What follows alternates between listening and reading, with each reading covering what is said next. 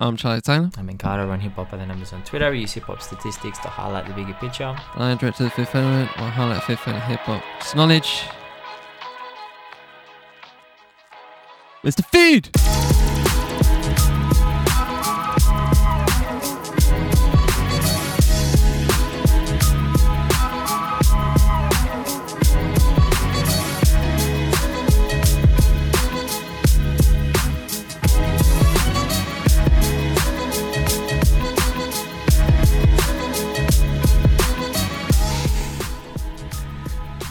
Was wondering where you were going to go with this one. I was like, I, I don't think I can do the top boy intro. I think Charlie's going to have to.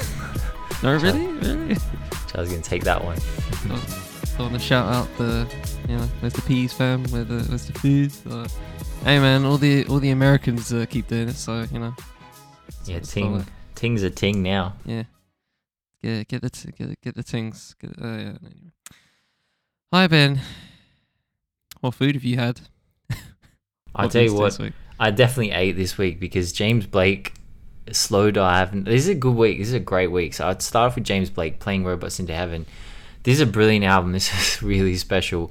Uh, back when he debuted in the, the early 2010s, he hit like an atom bomb, man. Everyone tried to copy him. Everyone tried to do exactly what he did. You cannot recreate James Blake. Even when he's this album is in that same vein as you know after hours the post malone album the beyonce album the drake album. You know it's kind of like an edm focused album but it's freaking brilliant because you get these scattered vocals all across it and anyone who's trying to recreate what james blake does you just can't because of his vocals. It's just like it's ethereal. I don't know how he does it. His his voice is iconic at this point. Like it's just it's not imitatable at all.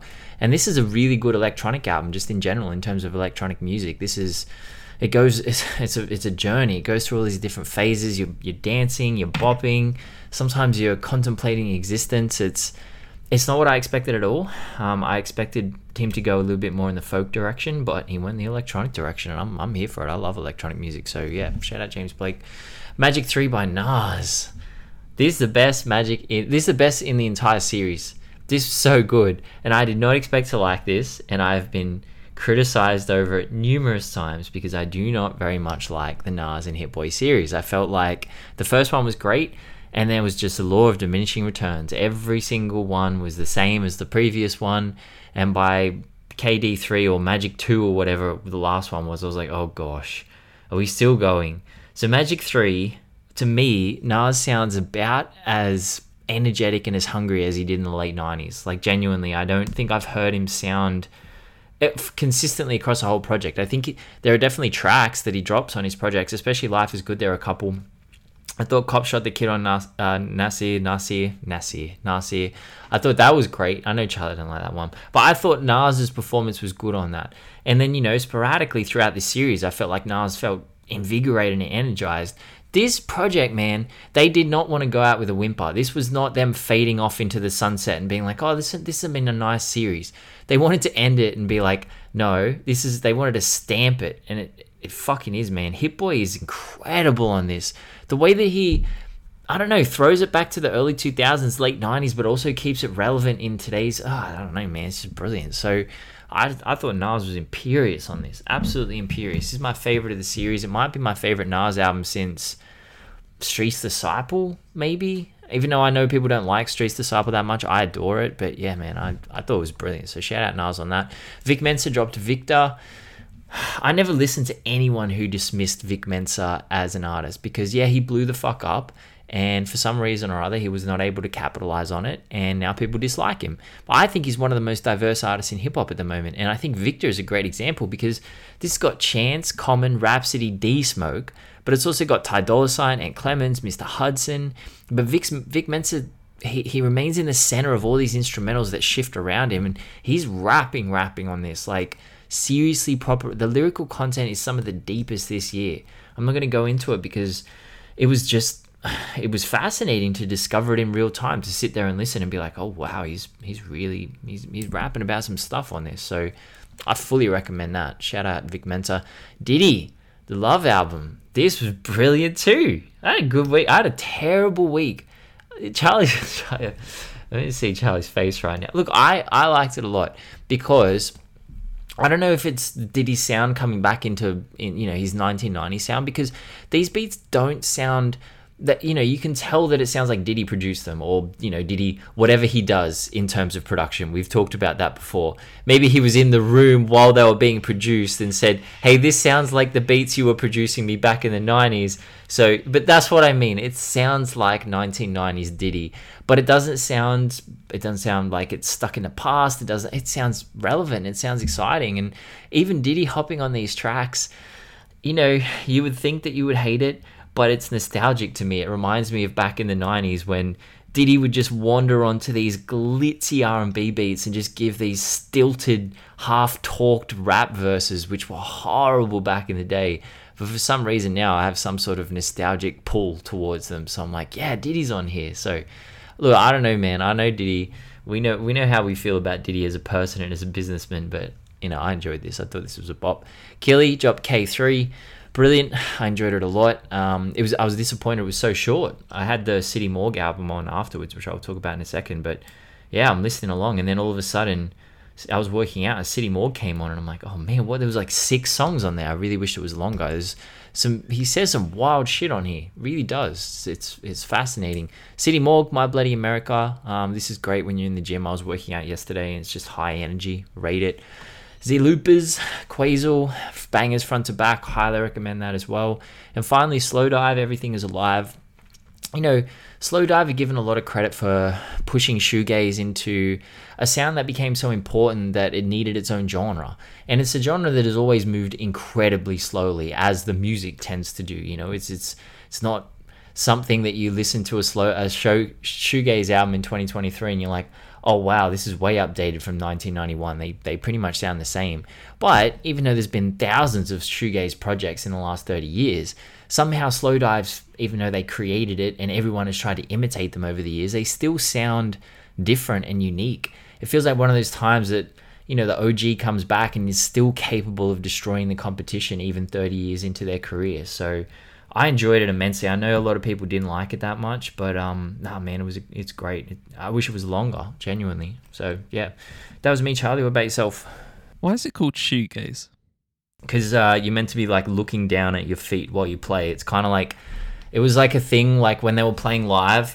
It was like an aesthetic where it's just this wall of like elect not electronic guitar noise, and they're just like completely just standing on the stage, not jumping around, not going crazy, like low energy. So you're meant to be like looking down at your feet while you play. It's a thing. Like it makes sense if you've been to gigs like that. It it's kind of yeah. Right. Okay. All right. Well, just you said it, and I've had that question in my head for like a couple of months. So you mentioned it, so I thought I'd say. Anyway, um, start off with Ehua, spelled E H U A. Uh, female producer alert, just to say um, with Clouds, little four track EP. Comes through with these sick, just like, just uh, breaking the rules kind of break beats. Um, and just like occasionally just throwing something different in there, a little bit of electronic here, boom, let me throw this in there, boom. Um, but yeah, so very um, it's a very interesting uh, little little project. Um, so shout out to uh, Heather, Victor- Heather Victoria uh, can't make this up. Um, I mean, you can't lose when Ninth Wonders uh, producing the beats for you. Um, but yeah, we've got a little five-track EP. Um, I feel like it gets better as the as the songs go. Um, I, I'm not I'm not too into Heather when she goes like really slow, like on SOS. Um, but when she gets into ICMTU and also Toxic as well, which is the single, um, those two just hit nice, really good stuff there. So um, yeah, some some gems in there. Uh, Khazali, uh, spelled K H A Z A L I, uh, born for this. Um, I feel like it's one of those. It's one of those. Well, this is a five-track EP, but it's one of those um, artists where um, you you listen to it and you're like, this could chart. You know what I mean? Like th- this is what I can imagine the charts having. Um, you know, so when you someone like Steve Lacy, right? Um, when I listened to before you even blew up, I was listening to like you know I think it was like Apollo. I forgot the Roman numerals, but I think Apollo thirteen or twelve or something. And you know, I was, I was listening to it. I was like, yeah, I could see this, you know, popping off. And you know, lo and behold, uh, what's it called, Gemini Baby drops, and there you go. Um, but yeah, I listened to this and I get the same vibe, um, especially the title track. Uh, did it for love as well. Really good stuff on here. Um, really poppy. Um, great vocal stacking. Solid all around. Um, Jalen Ngonda, spelled N G O N D A. Uh, come around and love me. Um, in the same fashion that I really, really fucking enjoyed Laura Mvula's Pink Noise just because, well, partly because of the, you know, reinvention that she did for herself, but also because of the, uh, just the dedication to the 80s pastiche and the sound that she was obviously making there and the foundations that she was living on. Jesus Christ, this album is so good. Like this is so classic soul 70s. Oh my gosh. It's it's you know what? It's like Leon Bridges when he did Coming Home. Like that album was fucking outstanding. Like the the throwback nature of it. And and you know, Leon's done it for several albums now where he kind of just sits in a, a particular era and just makes and just makes an album out of it and he does it so well. This I forgot even how I even came across Jalen Ngonda. I think it was via IG, but fuck, man, this oh, it's just so good. His sounds are so good. His voice is so nice and crisp. 70s soul just dripping off this album, and I fucking love it. Um, definitely on the short list, um, on the album list for me. Cleo Sol uh, with Heaven. Um, a very, very, very, very mellow. Um, album this one is. Um, I said, I think I said for when she did when she dropped Mother, I think it's called, um, that I can imagine just be that like when you when you see her when you see that album cover uh, for Mother, where it's literally just her on a sofa with a kid on her uh, the kid on her chest. Um, I was like, we are that kid. like, like we're just being sung to sleep in the best way. Her voice is silky, it's beautiful, and this one is just even even just pumped up in in, in some ways because Inflo obviously on the production here um is just the the production is like minimal but layered at the same time but it's clearly just cleo you're here to listen to cleo and she is just front and center and it's beautiful so um yeah can't never missed never missed never missed uh cleo Inflo collab uh corinne bailey rae black rainbows um, I saw a, I saw a, um, I think it was an article headline or something about this. Uh, she did had a profile on her, and there was something along the lines of the the record label didn't want me to drop this, so I dropped it, something like that, right? Um, I haven't actually listened to Corinne Bailey Rae before, um, like in terms of her album work. Um, I've heard of her names, you know, several times over the years, but I just never got that round to listen to her. And I feel like this is a major change. Even, you know, I'm taking a complete guess, but I feel like this is a complete major change for her because the sound, the sonics of this is just crazy. Like it, goes so many places. Um, it, it can be really, really uh, meditative, really somber. But then you have like something like New York Transit Queen, where she's just going full, just like shouty rock track. It's, it's, it's yeah, it's, it's so fast paced and high energy. Um, but you know, then it then it just mellows down again. It's just you just it's such a roller coaster of sounds. Um, and uh, yeah, it's just uh, really really really fascinating listen. Uh, e Jones of the Soul Council, Deadstock Shock Drop, uh, another great uh, beat tape. Uh, 48 minutes uh, by the Soul Council. Um, always here for that. I love me some E Jones. Love his uh, love his style. Um, it's kind of just like uh, it, it's clear that he kind of just has this um, this affinity for Ninth Wonder um, that he just goes off the Ninth Wonder blueprint and also makes it his own. Like he has these, you know, has the soul samples. He has this nice drum package going on throughout. Really solid. Um, but you know, he, he puts his own stamp on it, and uh, I respect it. So yeah, shout out to E Jones. uh, Lemfreck uh, with spaces between every letter. Uh, Blood, Sweat, and Fears. Um, really interesting uh, album here. Um, he's from Wales actually, so big ups to him. I'm um, on that front, and um, yeah, it's, it's, I mean, you wouldn't know it if you didn't say it. Um, because it has this just uh, you know gritty uh, UK rap uh, kind of thing going on. Um, but but also there's something else there, and uh, I can't quite put my finger on it. Um, but uh, it's, a, it's an interesting. He's got an interesting uh, sound to him, but there's some kind of funny ones like "Death by Nyash" with uh, Manga Saint Hilaire on here.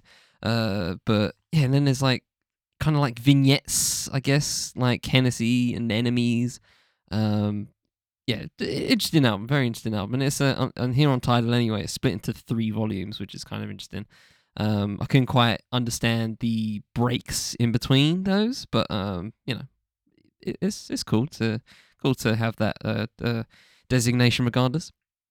Uh, Nas Magic Three, um, last one, and uh, think they went out like you said with a bang. Uh, I th- I feel like for me when it comes to not to make this a, a Nas and Hit Boy retrospective, but um, I feel like overall for me, um, I kind of go into these. I, I have been going into these albums um, where you know the production's going to be solid. Nas is going to be you know just uh, flexing and talking about pretty similar stuff, right?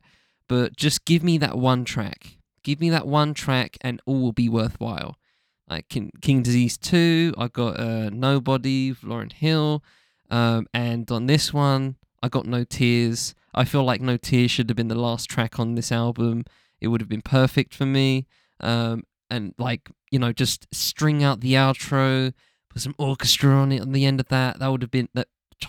If No Tears was just made into that and put as the last track, that would have been proper end credits instead of literally him saying end credits and then just shouting everybody possible out, uh, which, as I've said when we did the Fugees episode, um, not into that.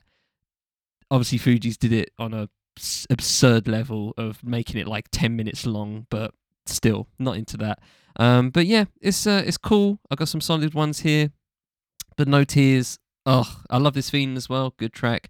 Um, uh, yeah, just just some really good stuff on here. Uh, but yeah, no tears definitely in the running for song uh, song uh, in my NDD song list. Um, just uh, yeah, just really love that track. Uh, and lastly, Ama Lou, A M A L O U.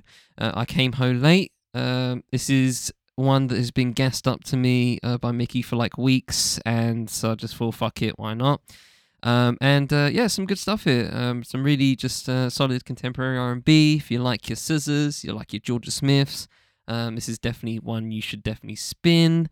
Um, very, uh, I think, in my mind, great vocal stacking, um, and yeah, just kind of has this. Um, uh, I'm trying, I'm trying to think of the, trying to think of a word for it, um, but yeah, kind of just a really, uh, not even like monotone production. I can't, I, don't, I can't find the word for it, but the production's interesting, right? Um, but I feel like you know she she's she's relatively consistent throughout uh, throughout it, and uh, the production kind of you know switches up uh, now and again to keep it fresh. But yeah, man, solid album, solid piece of work. And with that said, we shall get into uh, our 20th edition, 20th volume of DITD Bites. And for this one, it's a very special one because we're not doing music for this one. Um, this is the first time we're going to do something other than music, I think, um, and actually cover a TV show. Um, so I put uh, did I put you onto Top Boy a couple of years ago when it came out? Potentially, I, I can't remember exactly, but it's potentially that's the truth. Yeah. Yeah, so um, I may or may not have put Ben onto uh, Top Boy, and um, I remember Ben just uh, immediately just going, you know, Kano's to go. Oh my gosh, what's going on? Um, and you know, and just enjoying it every time it drops. Um, as do I. Obviously, um, part of the reason why we're doing this is because uh, is uh, the last season dropped last week or two weeks ago now. Um, and the 12th anniversary will actually be on the 31st of October. Um, so there's that too. Um, but yeah, we're gonna talk about Top Boy in as many from as many angles as possible. Um, I already um, kind of dropped a spoiler-free review on the uh, uh, uh, on the on the last season, and also done a review on the third season uh, when it came onto uh, Netflix uh, for the first time. And um, yeah, so I've you know I have plenty of thoughts. Obviously, Ben has plenty of thoughts um, to the point where he's actually written something, written stuff for it. He said he wasn't going to do so, but he Um, was gonna, but he did it anyway. Um, so yeah. Um, where do you want to begin? well, Charlie inspired me to write something on it because when I first ended the season, Charlie said to me, "How did you feel about it?" And I said, "Yeah." It was better than last season, but like wasn't that great. But I enjoyed it. I just said it was good. And I read then I read Charlie's review and Charlie's because you know I watch crap shows. Like I'm used to terrible last seasons, bro. I watched Ozark. I watched the final episode of Ozark. That was horrendous. I watched the final series of Game of Thrones three times. So my standards are very, very low. But the thing I want, so okay, the thing I wanted to start with, um, because I'm assuming that everyone out there, we're not going to sit here and retell what the show is about. Like, if you want to know what the show is about, just go find out for yourself. Go watch it yourself. I'm not going to sit here and tell you what it is. I'm going to assume that you already have a basic level of knowledge about Top Boy. I just want to dive right in because the negative things I want to talk about, but I also want to talk about the positive things because one of the great things about the show, and the first thing I want to talk about is the juxtapositions that are within the show throughout the entire, you know, throughout the five series right now. Yeah, five series. It's a bit convoluted because Summer House and season one, like I actually watched. I think the wrong. I started on the wrong season. I can't remember. Uh, something happened. I didn't start at Summer House or something. I completely screwed up, and I had to go back in time. It yeah, you all, probably watched the Netflix one first, and yeah. then went back. Netflix told me that was the first one, and Netflix lied to me. Right, I know, right? I hate that. It's so annoying. So, you know, something that has always run throughout the show is the juxtapositions. And what I loved about this one were the subtle ones between not just the characters, but by mindsets. And I think we saw far more comparisons of mindsets this season than ever before. And I even think they upgraded the one that was prevalent in the first two seasons, which was the realities of living in Summer House, which are the emotions, the sense of community, the warmth, the banding together when conditions are harsh to help each other out. And I think compared with Dushane and Sully's total disregard for human emotion, exploiting Summer House to just further their own personal goals. And I think that that was a theme throughout the entire show that people who like I spoke to a friend about it yesterday, right? And we were talking about the way that they treated Summer House and how the show worked really hard to say Dushane is not your hero. Dushane is not the person. He's not, you know, it's this is not power. This is not an American show. We're not meant to romanticize the lead actor and be like, oh my God, Shane, let's, you know, you're meant to see he's a horrible person. What Sully's, what they're doing to their community is dragging it down. And that's what I think the final season really honed in on the fact that, and but they did it so overtly. Like Dushane would be like, fuck Kieran when Kieran was in the back of that van. And everyone's riding and everyone's like, you know, protesting. And Dushane's just like, I don't give a shit about him. You can't make me money. So I'm not going to. So I thought that they really. Uh, you know, they really worked hard to bring that to the fore and make sure that that was really overt. Um, and you know, I think that yeah, by the final season, that divide was just absolutely never greater. And I think Mandy was a key force in that. And I think to me, she was a great bridge between Dushane, Shelley, and Summerhouse because as the season wore on and Summerhouse became more and more militant against the objectively racist and wrong actions of the police and immigration, I felt like Mandy became the true top boy in that sense because she was someone who was willing to break the law, but only in the pursuit of the well being of her friends and family. And when she helped, you know, for example, she helped Shelley move that body. And, you know, I think we saw both sides of her, and obviously, what happened with Driz sp- sped this process up quite a lot. And maybe the turning point was when she refused to take the money from Sully. But by the end, I felt like Mandy was the moral compass.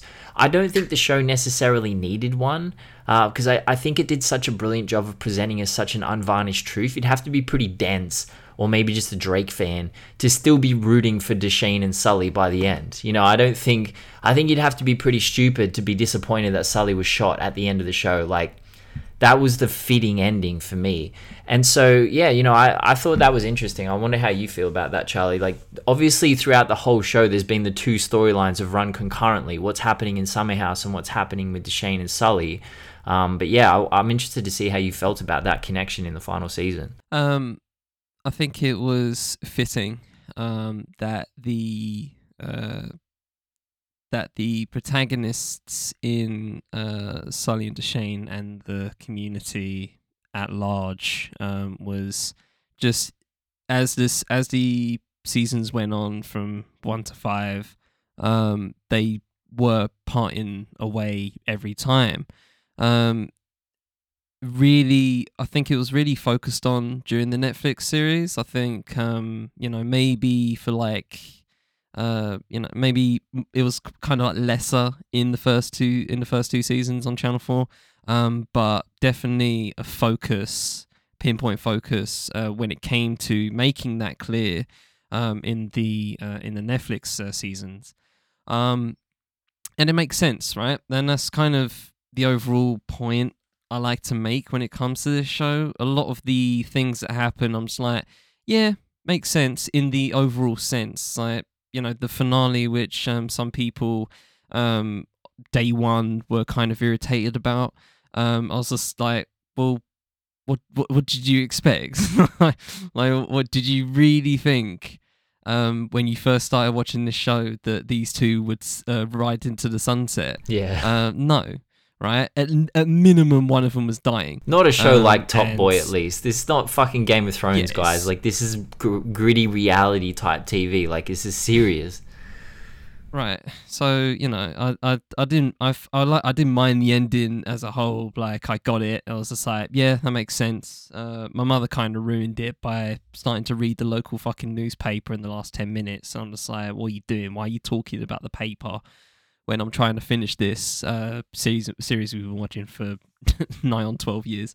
Um, but yeah, it was uh it was it was fitting. Um, and on the community side, I feel yeah, uh, the you know, some people were responding to that, you know, emphasis, and I think it was an emphasis. Like I said, I feel the first two seasons, while there was a community element, obviously, and uh, you know, covering uh, other people that you know were on the outskirts of the drug game, the likes of Ronell um, and uh, and his mother. Um, Jem, obviously, and his dad um, in season two. Uh, yeah, you know, there, there was there was those, um, but you know, it wasn't focused on. In the Netflix one, it definitely was focused on and really emphasized, and uh, and to and to the benefit. I feel. Um, I feel like it's it's good to have those. Uh, have those juxtapositions. I, I, I appreciate that. Um, you know, there's some shows that don't do that, and um, it's not a it's not a it's not binary. Like you don't I don't think if they didn't do that, it'd be the show would be shit. Um, but I feel like that emphasis um, during the Netflix seasons was definitely a big plus for the Netflix seasons. Um, and uh, I feel like you know really was uh, a big benefit uh, to to that show. Yeah, absolutely. I fully agree. Um, and you know, I think that the what you said about Dushane and Sully riding off into the sunset, I actually liked. I just liked the way they were written. I liked, you know, the comparisons between them, and I think it's probably the most fascinating one in the whole show. I think Sully, to me, was the best written character in the show because I think his evolution and development throughout the series was actually really fascinating. I saw someone on Twitter say that he's a psychologist's dream. Trying to unpack his motivations and his mental state would take decades. And his statement at the end, we're either monsters or we're food, and I won't ever be food.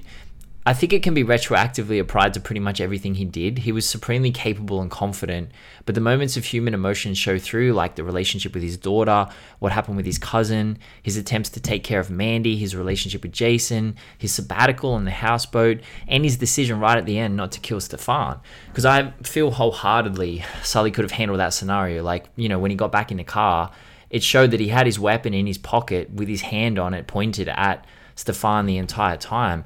Now you compare that to Dushane, who at the end of the series was just running around Summerhouse with 25 kilos he'd stolen from his own brother. He didn't even hesitate to shoot and kill his own soldier. Like he just immediately did it and just ran off. And I did like that. And in the end, Sully did prevail, but he ultimately died himself pretty much the next day, I think it was, in terms of the the continuity of the show. It might have even been that that next morning. And I think you know, that's where my criticisms come in, but I'll leave that for a little bit later. And I also like the contrast between uh, Jack and Driz as well in the final season because both of them ended up betraying their employers, for lack of a better word. But the way Dushane made Sully take Drizz's life on that rooftop was really dark.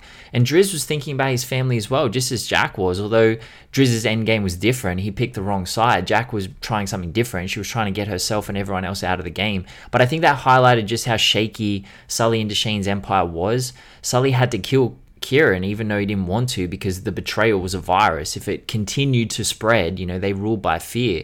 And the interactions, I think, between Aaron and Stefan around Sully were proof of this. People were scared to even utter his name. You know, we knew Sully the entire time. We'd seen all these different aspects of him. I thought it was nice when Erin and Stefan were kind of giving us the other side, how the people in the area, how the people in Summerhouse actually feel about Sully. Do you know what I mean? Rather than us just being like, oh, we love Sully because, you know, he has an emotional connection with Jason. So I, I enjoyed that a little bit. Um, and, you know, Jack, who was wholly capable of herself, had basically given up on life when she realized Sully would now be coming after her and there was no escape. And Driz felt that same inevitability. So I did kind of, I, I like that. Um, and yeah, I, I wonder how you feel about like Dushane and Sully at the end, Charlie. Like, what your thoughts on that were? Um, not to get into criticisms about the show itself, um, but I feel that Dushane by the end was just um, comp- it, it was just, it was just silly. He had a Um, lobotomy at some point in the his- series. Like something I found, happened. I found I found his whole that whole his whole just demeanor by the by the last season just the decision making was just utterly stupid um all of that build up of him being so calculating so um you know vicious and manipulative and then he's just you know desperate for the whole season and it just it, you know I get why I can see what people can possibly get out of that, you know, out of the concept of desperation. When you're desperate, you do crazy shit. You do desperate shit, right? Um, but it, it was just, I don't know, it just felt lazy, um, just to get to the end point and to, yeah, I, I didn't, I wasn't really, I didn't like, well, I didn't like Dushane for, from day one, to be honest, but, um, you know, it's, it's just the, it wasn't it was completely out of character i feel the whole his whole um last season. It was just uh i don't, I don't feel that was written well. Um in terms of um sully overall and his arc i don't know right i feel I, he he did get better as the seasons went on um but you know first season he was clearly just like you know him and Dushane were that equal uh, but but obviously by the end of it, because he kept fucking up, um, Dushane was just like, "You're under me now. Like I own you now, right?" And fucking right, because he could. He, hey man, Dushane could have had him dead. Like that's what that's that's the that's the be all and end all. But Dushane saved him. He and obviously you know in the manipula- manipulative ways of Dushane, he obviously took that and was like, hmm, I could actually just be the top boy on this front by doing this, so I'm gonna win regardless. Um, but he took the decision of instead of just having um, I forgot dude's name, um, but uh, uh, uh, yeah, but just having him killed instead, and then having just Sully, you know, uh, you know, I saved your life, like get fucked, right? You you kept fucking up.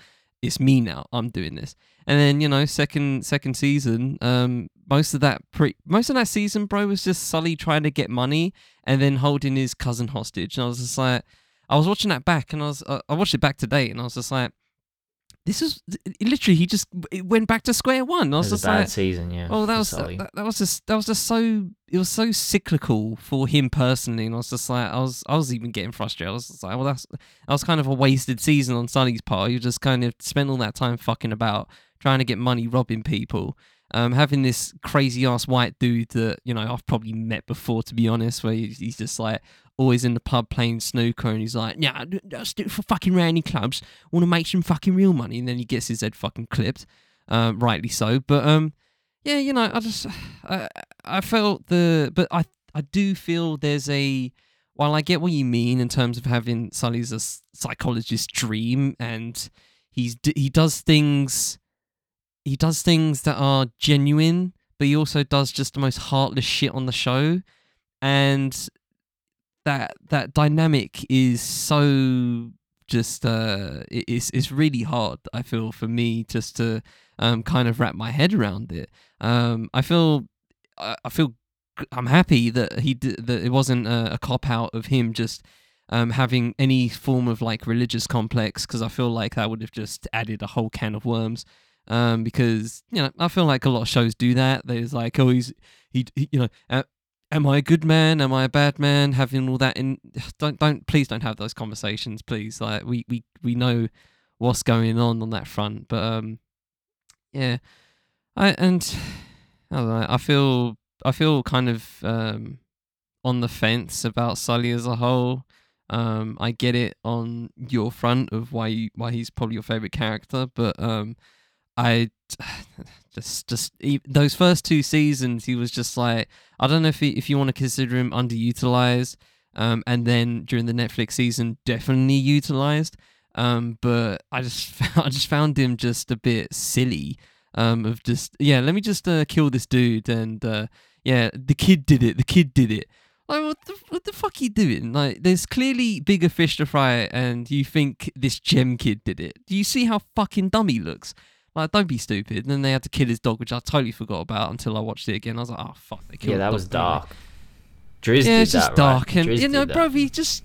Why are you killing the dog, man? Like, that's, I can't. Uh, come on, man. Don't That was- And then. That was a that was a rare yeah. thing where they kind of put that in just to be like, yeah, this is a bad thing. Do you know what I mean? Like, I didn't think they needed yeah, to do it's that. yeah, yeah. It, was- it was it was just um it was just shock. But um, uh, yeah. So you know he does that, and then other things that are nice, right? Um, with um, I forgot the kid's name, the poor kid's name. Um, but yeah, just backing him backing him up all the time. I found that so weird during the second season. I was just like.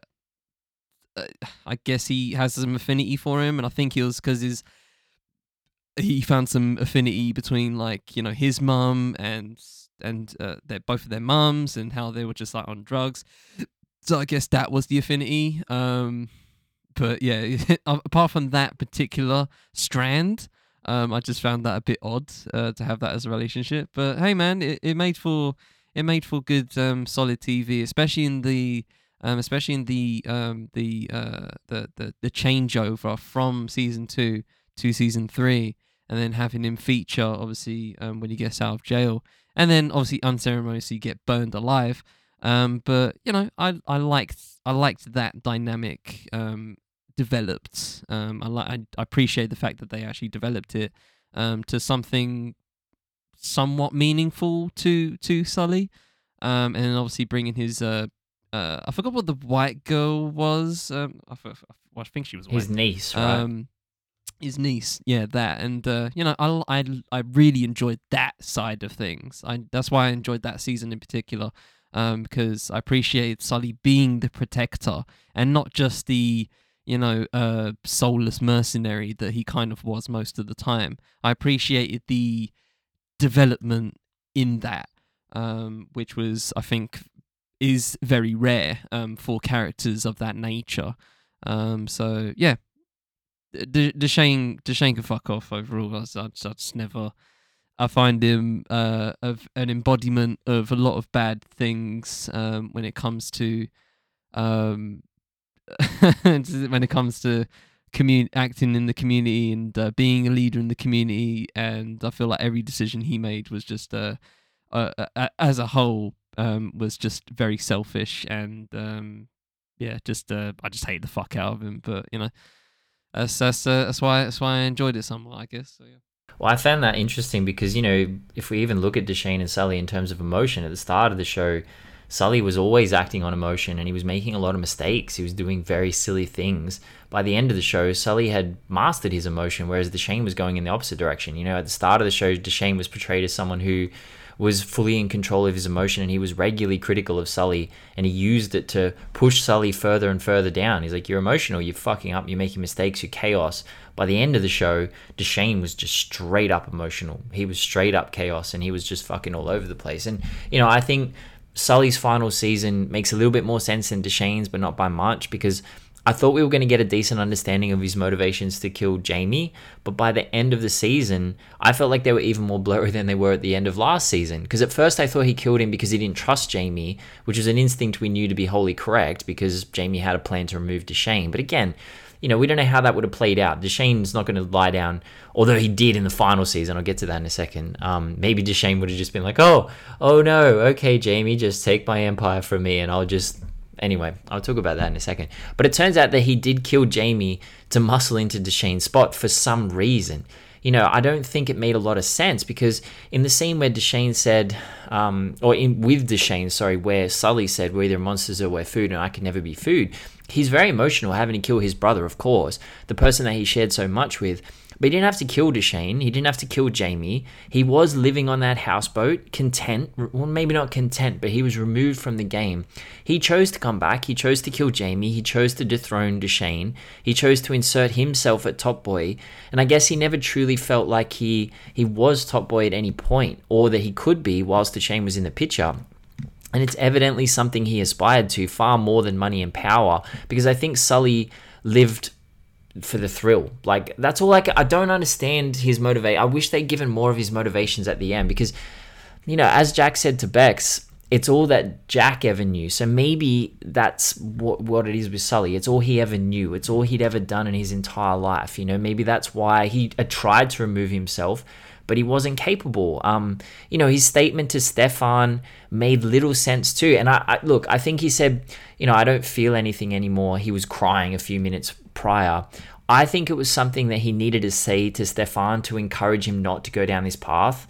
Because, you know, I don't think it was a true statement. Honestly, Stefan, I stopped feeling a long time ago. We know as viewers that that's not the truth.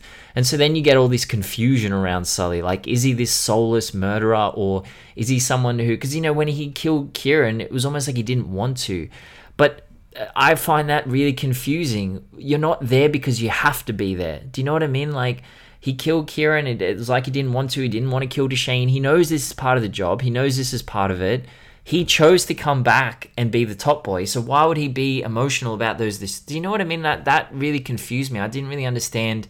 Like, do you have any insight into what his motivations were in the final season? Because I'm still struggling to wrap my head around it.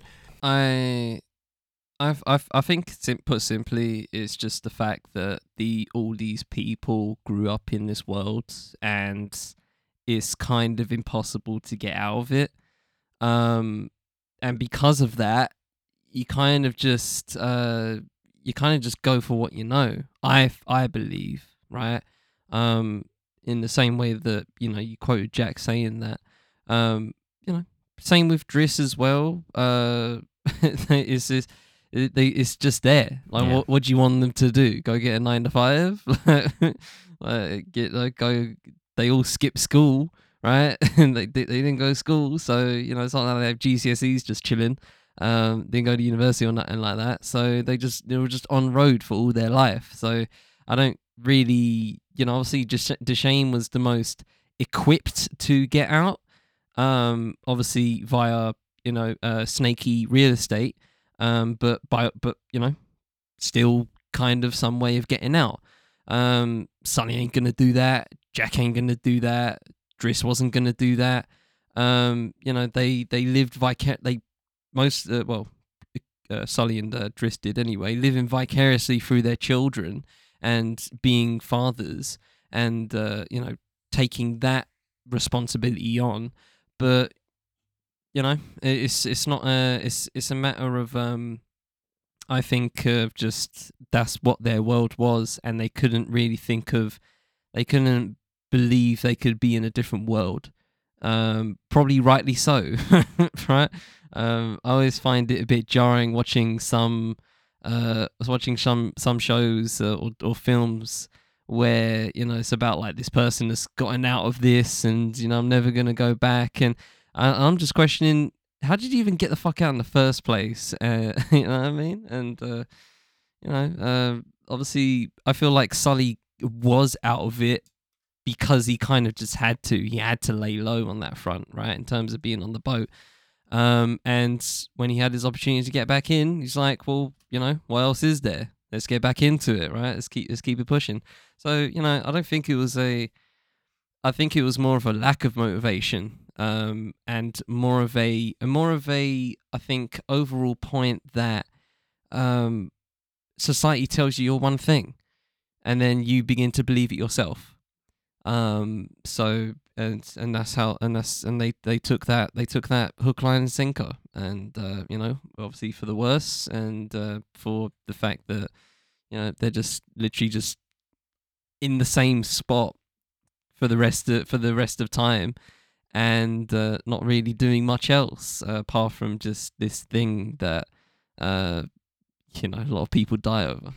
Well, they did talk about over the seasons, the Shane and Sully would have random snippets of conversation about getting out or what they were going to do, or, you know, they reflected occasionally on what they'd been through together. And, you know, I'm sure Sully at some point, I can't remember direct quotes, has said exactly what you said just then. You know, this is all I've ever known. This is all I've, I've been good at. This is all I'll ever be good at. So, yeah, I think that that's I wish that they'd hammered that home a little bit more um, for idiots like me who was just like, well, what are their motivations, you know? But like, I think that that was definitely an undertone. And, you know, obviously then we get to Shane. Um, I don't know what happened to Dushane.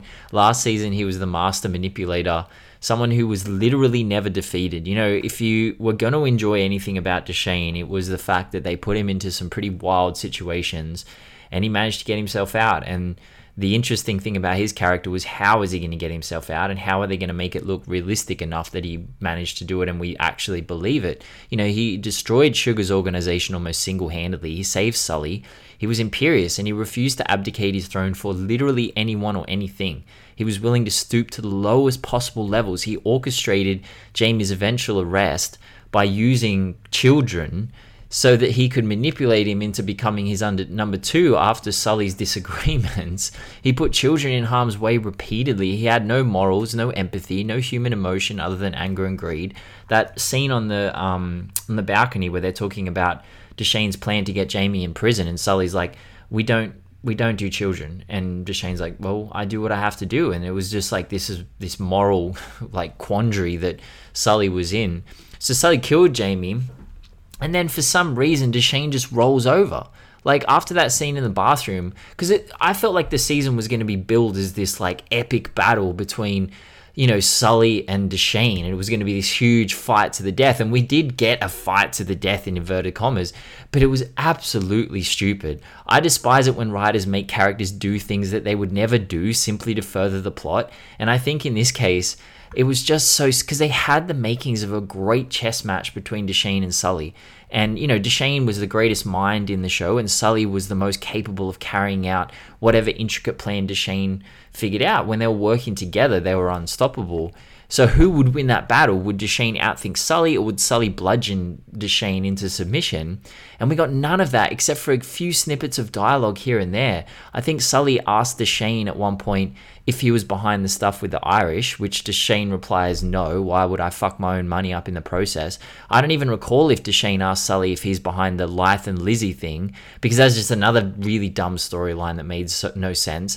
Because why would Sully do that anyway? So instead of Dushane versus Sully, we get Dushane versus Lizzie and Lyth. Like, what the fuck? The entire ending came down to Dushane versus Lizzie and Lyth. Because if he had not killed Jeffrey, in that totally uncharacteristic way. It's characteristic for him to fly into a rage, but like he would he would all he he's killed 10 people in the show. I've I've found a, you know, thing that counts how many We've seen him kill people. He knows how to kill people. When I'm watching that scene, I'm just like what are you doing? Uh, why are you not cleaning up after yourself? This is definitely gonna. This is totally out of character. And he would never have needed the money to escape to Turkey. He would never have robbed Sully. He would never have died. They never would have had their final showdown. It was this huge leap, and it was like he'd had lobotomy before the season. Man, he just kept making. He became so meek. He became like it was just totally I don't understand what happened. I do not I know that he was desperate, but like that was just I just thought it was silly. I don't know what happened to Dushane, man. Did they have to make him stupid to kill him? Like I don't get it. Um. Yeah. Well, I said this in I said this in my I think I said this in my review anyway. But yeah. Um. It was just uh, uh when when I realized that uh he left the body there, I was just like, what the fuck is that? so you clean the countertops and that's it. For two seconds. Man. Like it's just, oh, it's just the dumbest shit. It like, was so that, dumb. That's that's when that's when the season just fell off the cliff for me. I was just like, nah, nah. Like, really, was this what we're gonna do? We're just gonna have him do the dumbest shit ever. Um, but yeah, it's just it didn't it didn't make sense um on that front. And you know that's kind of the thing when it uh, when it when it comes to overall critiques of the show. I I I now that I've um, seen the first two seasons again after years of not seeing it, um, I feel that the show is just uh I I think I had some like I don't know just uh nostalgia glasses on or something when talking about Top Boy overall, especially when it came back. I was just like, "Oh my days, they actually did it. They actually brought it back." Um, cuz you know, like I like I've I've I've said several times in several places um when that show ended, I was just like completely flabbergasted. Um, to put in context, um, a lot of the uh, there was a lot of um, there was a trend um, in the UK um, in film and TV uh, where they were doing stuff like this, the shows like Top Boy, where it was just you know covering um, covering life in a very gritty way, kind of like uh, an urban, quote unquote, right? But you know, covering black voices and voices of color in working class spaces. Um, you know, Ashley Walters was in one of the first of the first of that generation in uh, Bullet Boy, and then you had um, movies like Kidulthood and Adulthood, um, and there was more. Then there was lesser, you know, quality films like uh, Four Three Two One or uh, or Shank or Sket or Twenty Eight K. Um, feel free to watch those if you want. I mean, I'm not, I'm not going to tell you they're good, but you know, it's, uh, it's, it's uh, you know, up to you. Um, but you know, Top Boy was the difference. Um, and it it it, it elevated it. Um, in in in a lot of fashions. I think because I've been exposed over the past 10 years to you know some of the highest quality TV that we've had ever. Um I feel I see I see Top Boy now in a little bit of a less bright light because at that point when I watched the first two seasons and it was only 8 episodes total I was just like oh my gosh this is absolutely crazy. And for the for the moment it was. But now looking back at it and looking at the se- and looking at even the Netflix seasons, there seemed to be just this um, chronic issue of just um, shoehorning, I don't know, shoehorning characters or shoehorning motivations just to just to get to the end point. And it just really pissed me off as I was as I was watching everything back, and I was just like, "Well, why the fuck is the solicitor a fucking him?" Um, and then after that one smashing, um, after that one night stand that they had, is immediately putting him onto. Oh right, so you want him to be the, you know, the guy that oh, oh now he's thinking about real estate and Yeah, you're gonna all of a bring that sudden. onto you know the future. It was so lazy. I was just like, is this is this what you really need to do? And because and for one thing, she was a solicitor solicitor making I think what like I forgot what she said like thirty k or 40k before tax. I was like, nah, I don't even know if that, even, that was that even factually correct in 2011. Like, I need answers on that front. And I know the you know the, the wages of a solicitor, the salary of a solicitor, but still, and even that, um, a solicitor, um, just smashing uh, her client. Okay, fine. Um, shit solicitor, but whatever. And then just inviting him to be on what she's doing. Do you not understand what he just? Do you not know the details of his case? Like, do you did you seriously believe that he was innocent at that point? It didn't make no fucking sense. Yeah, and then by true. the end of the by the end of that last episode, she was just like, "Oh, I've realised. I've come to my senses." Once Michaela Coel, shout out to Michaela Coel. Once Michaela Coel was just like, "These two are demons." Oh, the penny drops. What the fuck are we doing? And it's the same shit. It comes through in the Netflix uh, fucking series. Like, and and the overall point I want to get across here is that I feel like there was just not enough episodes Yeah. to to give for any of the seasons. Um, I feel like the first season needed two more episodes. I think the second season needed like two or three more. Um, I feel like uh, the I'll give credit to the Netflix seasons. I think the fir- the third and fourth season were fine, ten and eight episodes respectively. I think that was they were evenly Yeah. paced, and I think they were done very well. Um, the last one, absolute dog shit. Terrible. Like six episodes rushed to fucking hell. And one I want to get your opinion on, Ben, because you kind of mentioned it. Is that connection between Stefan, I like how you say Stefan, Stefan. Um, Isn't that it- how to say it? Is it Stefan? Stefan. Like, Oh, well. it's just Stefan. Sorry. I'm terrible. Um, but yeah, it's, it's funny how you said it. Uh, no, say it how you want to say it. It's kind of funny. Um, but yes, Stefan. Um, very royal of you, but um, very British of you, Stefan. Very stiff upper lip. Um, but yeah, you know, Stefan and Erin. W- there was so much potential in that one one connection. That one connection had so much baggage that could have just been unloaded over several episodes. A nice slow burn could have just come through. And if he did kill Sully, I wouldn't have hated it, right? I wouldn't have hated it because if they did have that slow burn, we would have understood it a bit more. But there was only like maybe one scene where Erin actually explained that Sully was the per where she literally explained it. She she explained what happened in the last episode of season three by having um you know Driss in his glasses and he's kind of ill and you know he's done the snake shit. And Kano's like uh, well and Sully's like come on let's go. And the kid is right and Erin's right there. And it, oh, it was it was so it was there it was there it was there to be perfect callback all of that and it was just shoehorned in. I forgot what episode it was but it was just shoehorned in while she was doing his hair. And I was just like is that it? There could have been so much more. The motivations are there. It was so clear but they did not have the time to explore it. And it really pissed me off that one in particular.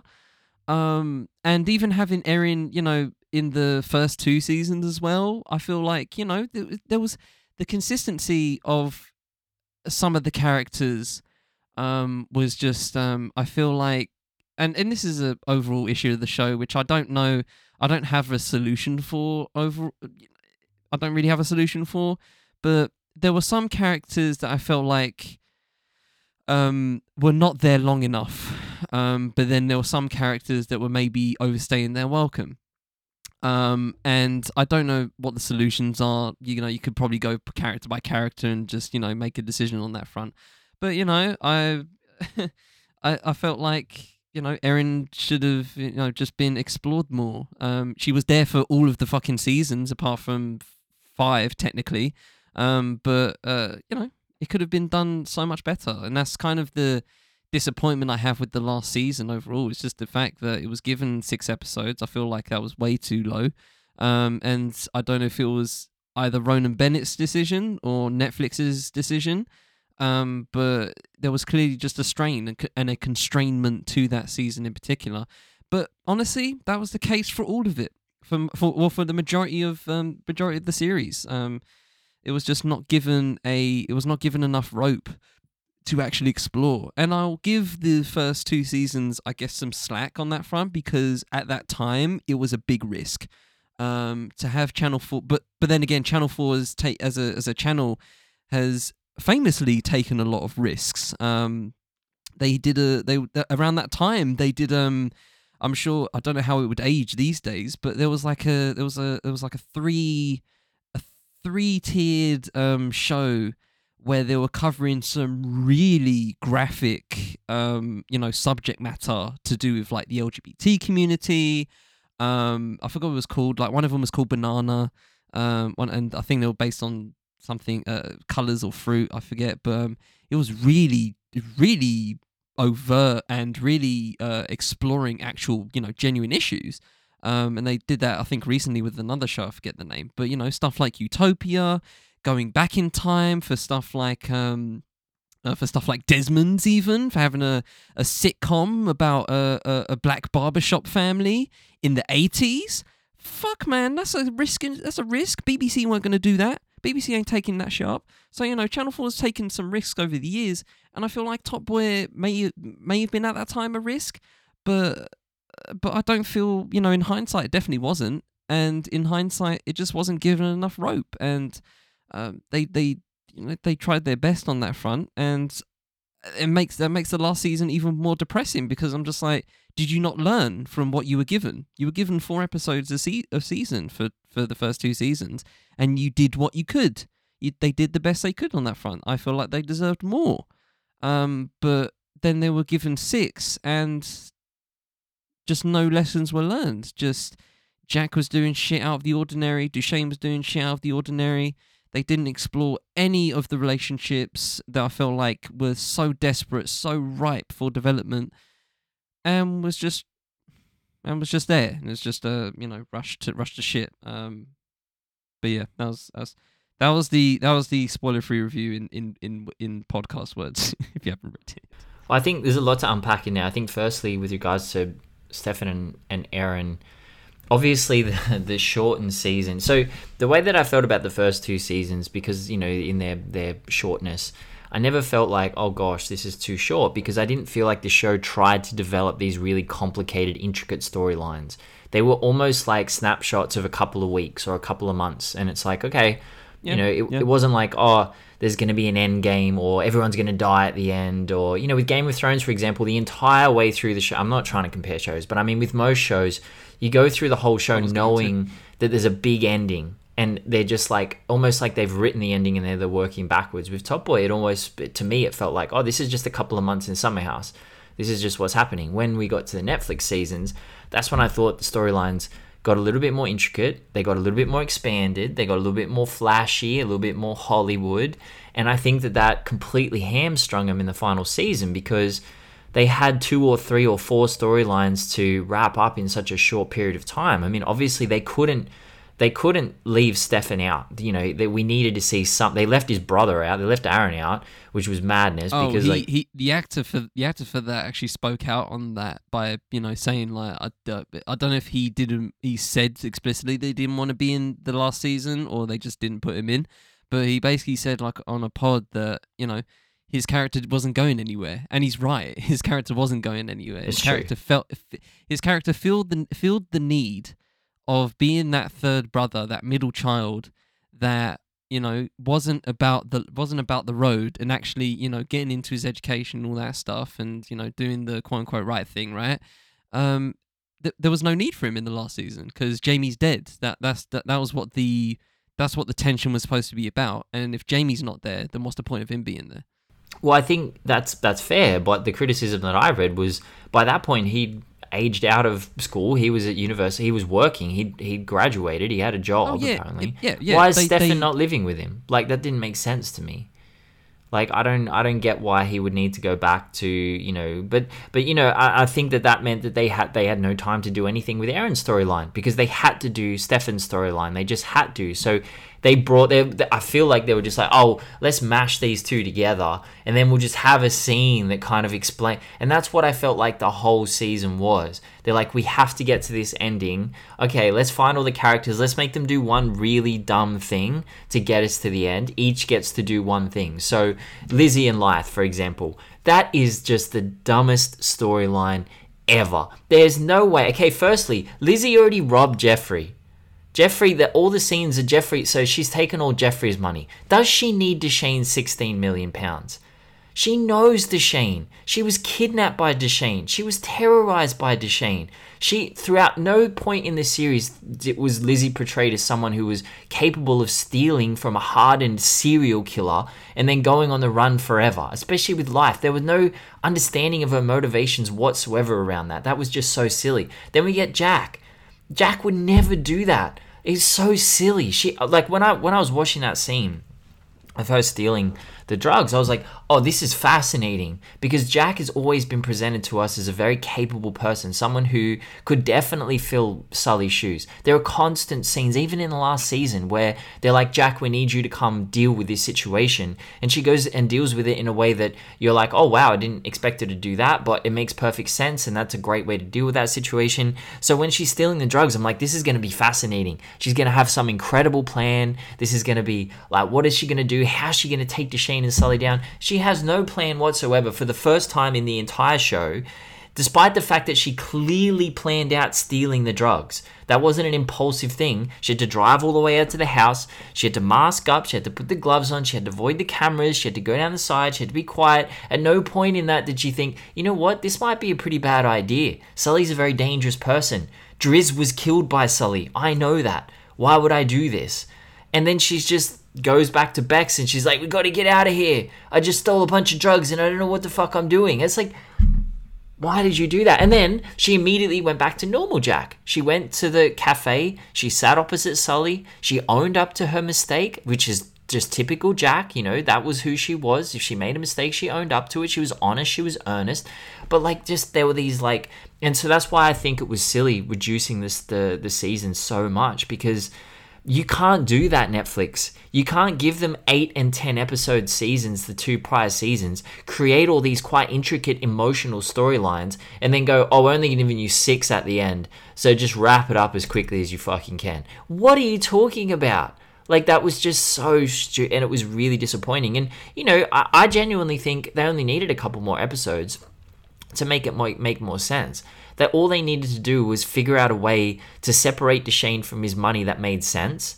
That he would start because you know Sully at the end says to him, "Why didn't you ask me for the money?" And Dushane like, "I couldn't ask you for money." That makes sense to me. I mean, remember Dushane begged his brother for that money in like the second or whenever it was, and then Jamie just rinsed him, sat in front of him in the cafe, and is just like, "You begged your own brother for money, like."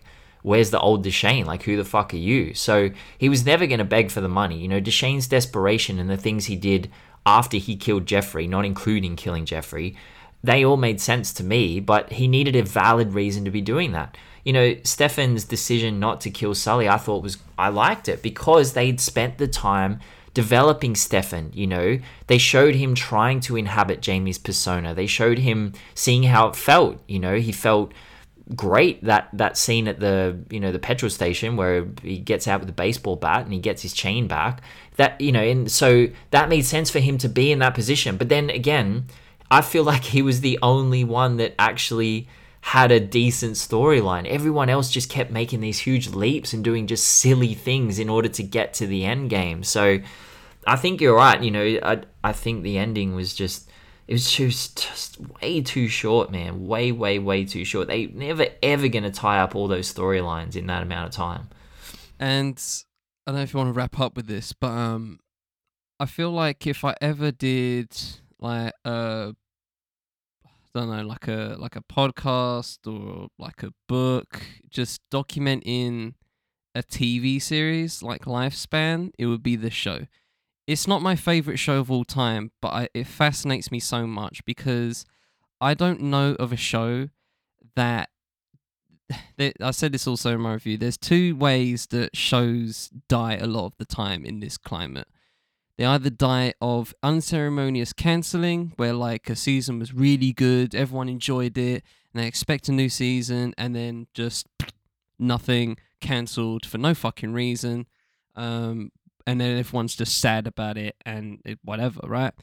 Um, and then there's the other one where they're given that last season, but they're not given enough rope to actually really properly close the book.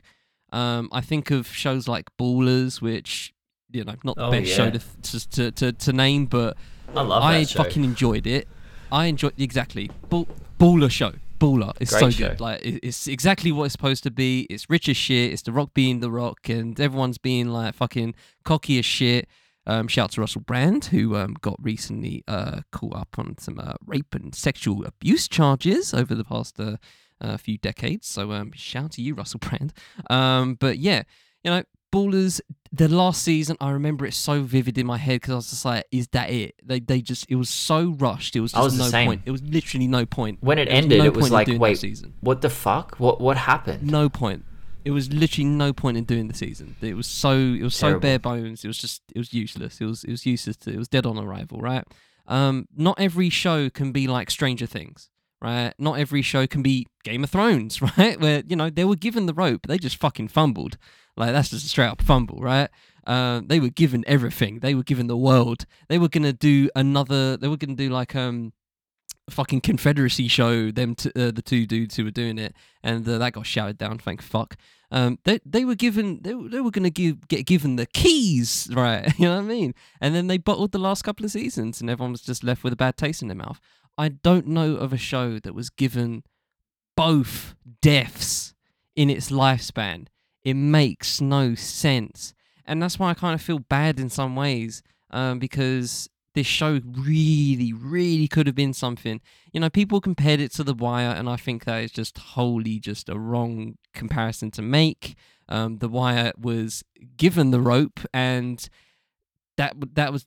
I mean, David Simon's just a goat. Like, there's no, there's no you, you can't you can't top that. Um, you know the way he tells stories is so intricate and with such detail is is impossible, right? Even watch something like a mini series like um, uh, We Own This City or uh, oh, what was the cop one? There was a cop one recently with uh, Jon Bernthal and uh, uh, uh, Wunmi Mosaku. So fucking good, and they were like six episodes each or eight episodes each, but they were so within the within the within themselves. It was just oh, just perfectly made as a limited series, right? And obviously these are series. Um, but The Wire, totally different kettle of fish. Um, the comparison I was going to make, and not in a good way, is Snowfall. I'm currently watching the last season of Snowfall. I'm like four episodes in of season six. Um, if you haven't watched Snowfall, Ben, I if, if you want, honestly, that's probably the next thing you should watch because you'll get what I mean if you watch it.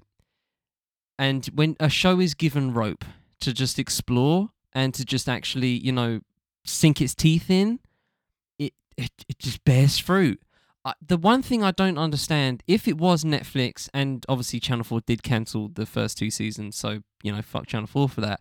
But if Netflix really did this constriction and just go, like, here's six episodes, do what you can, and they clearly couldn't do it um, to the best of their ability, um, I don't get why companies do this because people are just going to be left with a bad taste in their mouth and they're not going to replay it so why would you why would you why would you cut it off in in such a way or not even cut it off by or give it a death by a thousand cuts and have it bleed to death?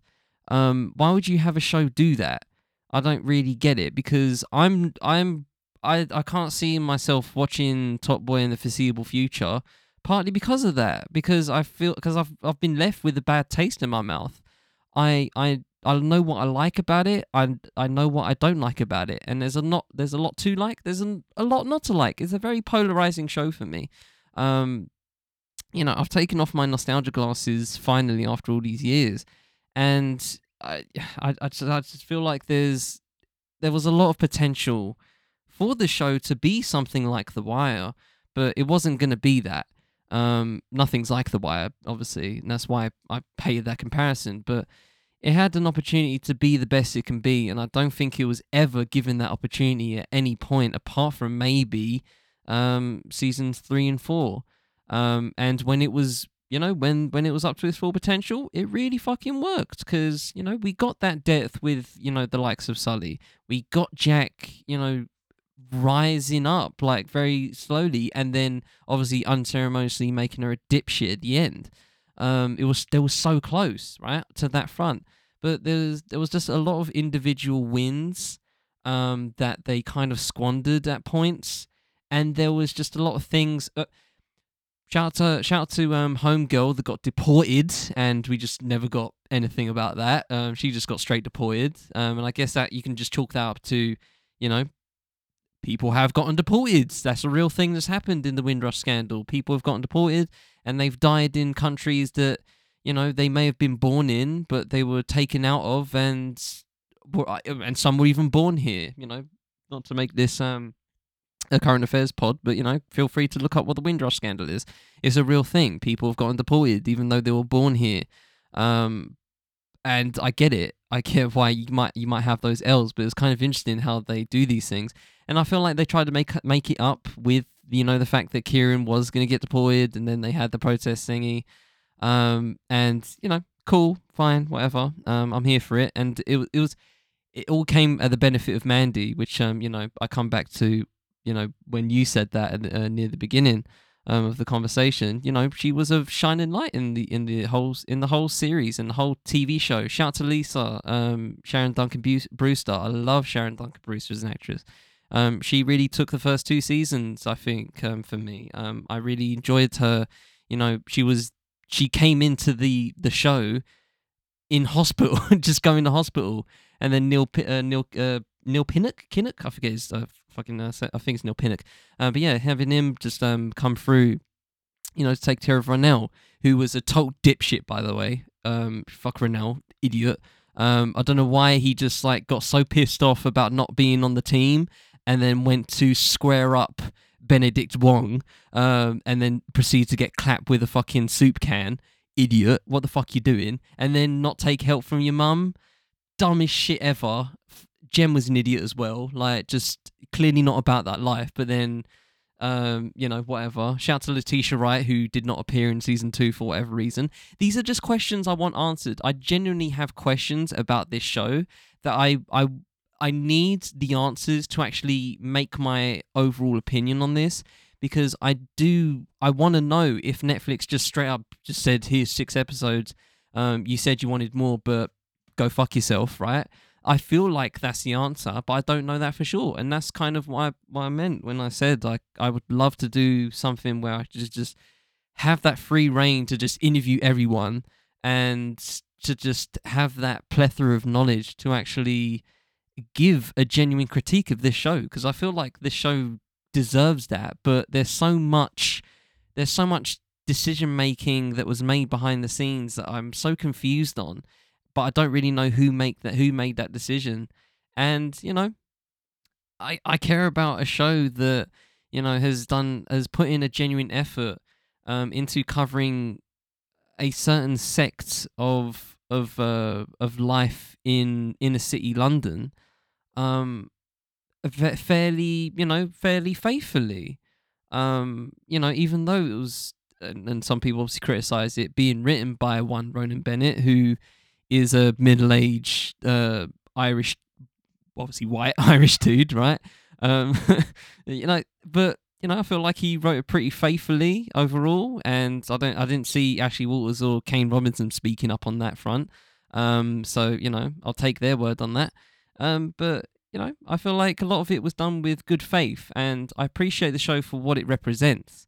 Um, I'm, you know, I have a lot of criticisms for it, but in the same way we criticize hip hop during its 50th anniversary, in the same way we criticize, you know, certain artists for whatever, is because we, you know, love what we talk about, you know, and I do love this show for what it represents, like I said, but there's so many critiques I want to put on it but I don't feel equipped to do so because there's just a lot of there's a lot of questions to it. Like you know, there's a lot of whys, and I don't have the answers to these whys, and it leaves me.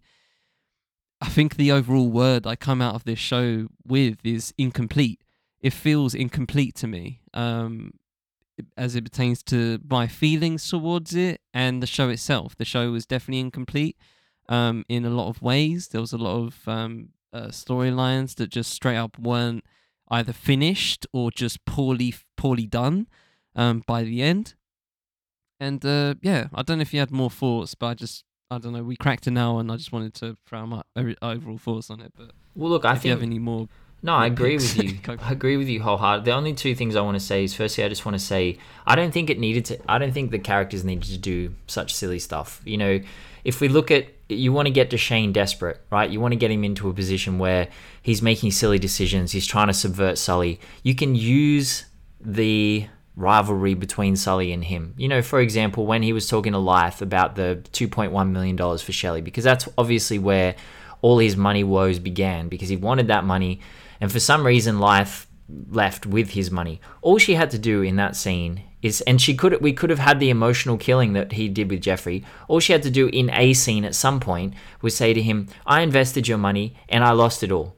I fucked it up completely. Money's gone. I I put it in the wrong." So Dushane just kills life right there. Done. That's your answer. That You don't have to go through all this. Life took his money. Lizzie took his money. Here's all this Jeffrey thing with his solicitor.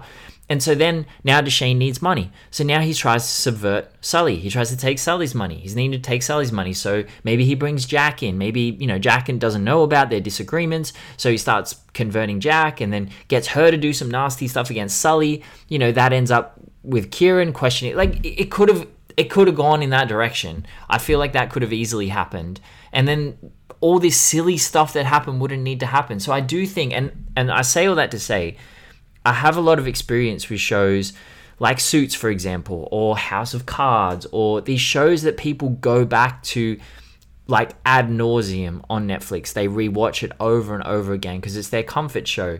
Netflix understands this. They, I feel like, and uh, this is just my opinion, they didn't put the time or effort or energy into the final season because they knew they didn't have to. They knew that the vast majority of people would watch the show.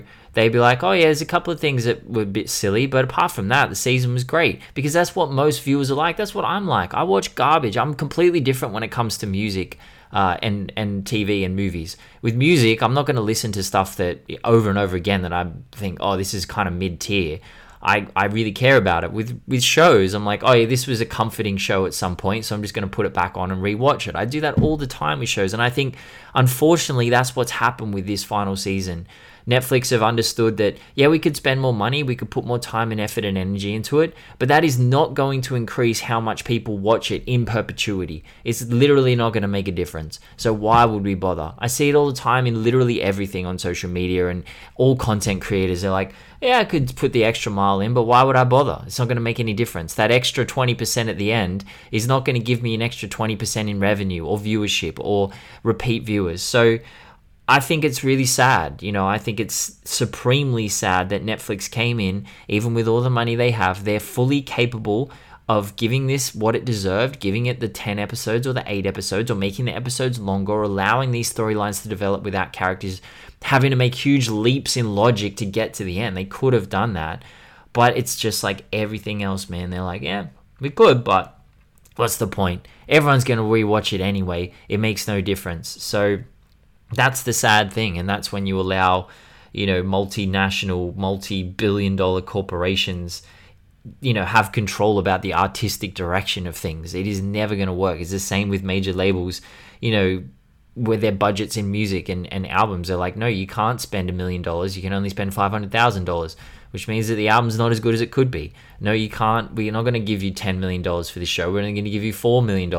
That means that the show's not going to be as good as it could be. Like, it's just the way it is. And, you know, it doesn't affect me that much because I'm so used to it. But if I really chip away at it and think about how I feel about it, yeah, it pisses me off a lot because the first two seasons were fucking incredible and they were totally different. It was like nothing I'd seen in maybe ever on TV. I was like, this is way different. They don't they don't give a fuck.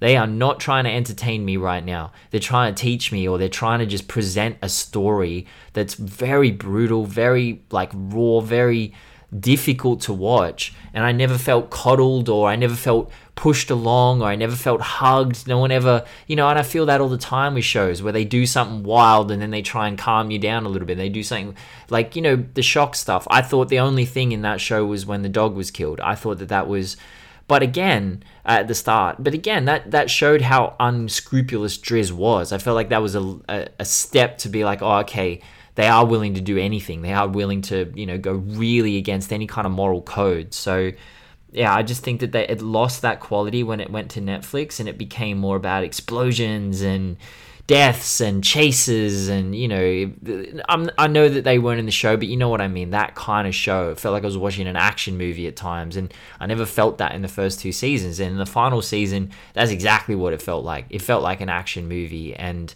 i think that that would have fit. I do but not the way they did it. Not the way they did it. I think Dushane's death was fitting. Um, Sully's death was definitely fitting. You know, I thought that that was a brilliant ending. You know, apart from all the problems in the season, that was probably the best part. Sully's just sitting in his car after he's spared Stefan's Stefan's life, and this you know random person just comes by and shoots him in the head. We have no idea who he is. We have or she. I thought it was Becks at first. I don't know why I thought it was Becks. It just looked a bit taller. The person looked a bit. Someone said it was Jaq, and I'm like, I don't think it was Jaq. Jaq's quite short. It just looked, but who? It could have. That's the thing and it's not meant to be debated. I've seen a lot of people trying to debate it, but there's nothing, there's not enough information for us to go off and, you know, for a point. So I think that that was good. I thought Shelley's final season was good. I think she really came into her own no. as a kill. You didn't like Shelley? No, no. I I I, I felt like she just re- regressed to uh again and this is and she and you know she suffered from the constriction of just like yeah, you know, I wanna I wanna expand. Oh, don't have the money. Oh, right, I should dump you, Dushane, because duh. Like, no, but Dushane, again, no, Dushane rinsed her, bro. No, Dushane again, went fucking nuclear. Me, to be honest, if she stayed with Dushane after that, I would have been like, that was progression to me. That was her recognizing, oh, you all you care about is power and money. You don't give a shit about me. You're not in love with me. Yeah, How but this is the be? thing. Like, I, this, I, I and yeah, I feel like there's other shows that do this probably as well, but like you know, th- I he's clearly like that from day dot, and Yeah. you know you you still fucked with him all that time, and now that he's getting you know obviously you know fucking schizophrenic about everything, then yeah, obviously bin him, but. Uh, There was so many points where she could have binned him anyway. That's I, fair. I questioned the whole, I questioned the whole love interest overall. To be honest, Same. I I questioned. I thought it was ridiculous. Um, you know, I love Little Simz. Uh, you know, everyone knows this, but I just question her. I just question her character, um, involvement at all as a as a thematic tool to have like you know oh Dushane's part of Dushane's coming uh you know getting out of the game arc um I just didn't find it convincing for the majority of the time and even the last season especially it was just like oh so so you know she he he's not comfortable clearly and now you're gonna dip I just I just, I don't know it's just uh I guess she was initially thinking that you know I can do this, I can be that person to get hit to help him get out. Um, but can't be saving these men, man. Can't like you know, thi- home girls. Don't be doing that. Don't be doing that. Don't be I can save him, please. Don't be I I can save him, girl. Don't do it because you're, you're just gonna get burned by the end of it. I felt it was more like Shelley thought that, yeah, as you said, I think she thought she could handle it, but then the realities of it were just too. I mean, Shane just didn't exist in that final season. He just Bruv, was she never didn't present. even know what he did. He she didn't even know what he did in the last season. It was just because he was not talking to her. Well, she didn't know exactly what he did, but I think she knew. Well, she said to him, "I know what you do. I know some of the things you do." I don't think she knew exactly what he did. There you go. So just I, I questioned I questioned it all the time to be honest. But Well, I enjoyed it because I, I was like, finally, she left him. That's that's the part I enjoyed. I think, and I think she was way more animated this season. I think I feel like we got way more of, I don't know, just her acting ability, Lil Simz' acting ability at least. Um, you know, look, I, as I said, I, I just think that they went for they didn't care. They didn't care about quality in the end, and it, it's really sad because they really had something special. And it then became something different. And so, you know, from all the Netflix seasons and on, I just started being like, oh, this is a different show. It has a different perspective. It's in a different, it's going in a different direction. They're trying to do something different rather than the first two seasons. I just, which was disappointing, but I was also thankful the show came back. So you kind of like stuck in a middle ground between like, I'm glad that the show came back, but you fucked it up. So what are we to do here, you know? yeah, the um the the the the kitchen sink element of um of the first two seasons. By the way, people that don't know what kitchen sink means, um, is basically a class of films uh back in the sixties, uh, where there was like these working class British films and um yeah, just just talk about kitchen sink dramas. I'll I'll do it now if you like, but. Um, Stuff like Alfie with Michael Caine, for example, um, don't know why I'm saying that as if everybody's seen that, but it's just um just like very um rugged, very I guess realistic, but you know uh, melancholic um kind of uh, kind of uh, attitude towards everything. You know, very very unceremonious in in in what happens. Um, that kind of uh, that kind of thing, right? It had that. It had that during the first two seasons, and like you said, um, they obviously binned it to make it more Netflix, more Hollywood, and you know, for there, there's some elements where I'm like, yeah, cool. Uh, kitchen sink drama is a British culture movement developed in the 1950s, early 60s in theatre, art, novels, film. Da da da. Protagonists usually were described as angry, angry young men who were disillusioned with modern society. There you go. So this was basically modern kitchen sink, um, and it, I really loved that. I really loved the fact that they did that, and it really made it really set it apart from the kidulthoods and adulthoods and the four three two ones and the skets and the skanks and the twenty eight Ks.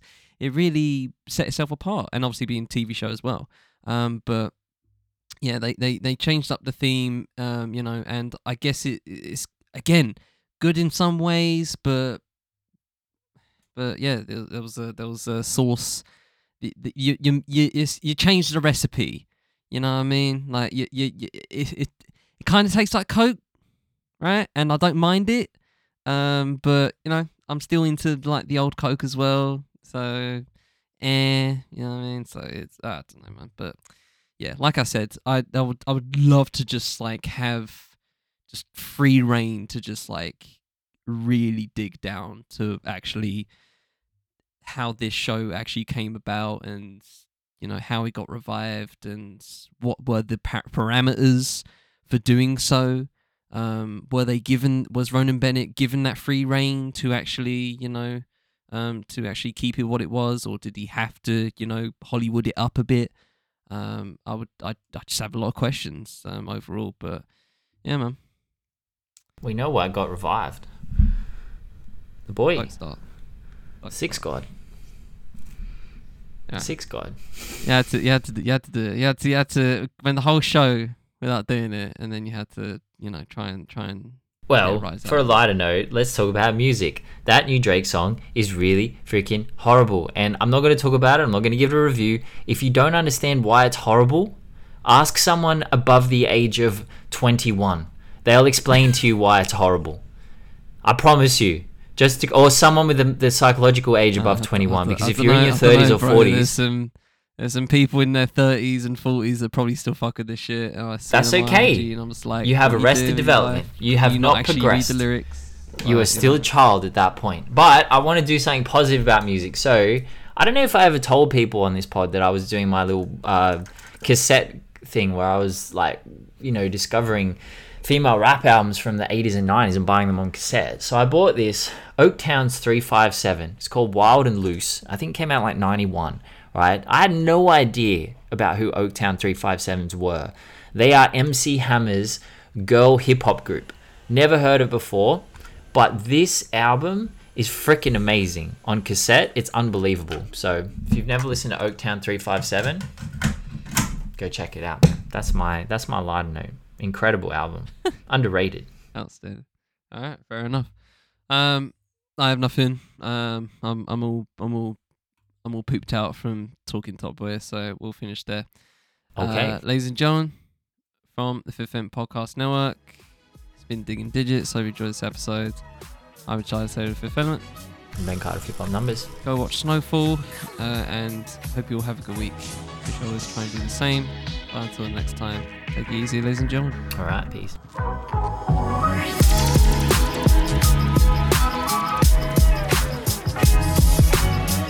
The Guinea Digits is produced by me and Ben Carter. The show is edited by me. Music for the show is on video games by bonus points thanks to Chillhop Music for the ability to use. Socials for development here by numbers, bonus points, and Chillhop Music will be in the full show notes as well as the names of projects reviewed wherever you're listening. This has been a 5EPN production.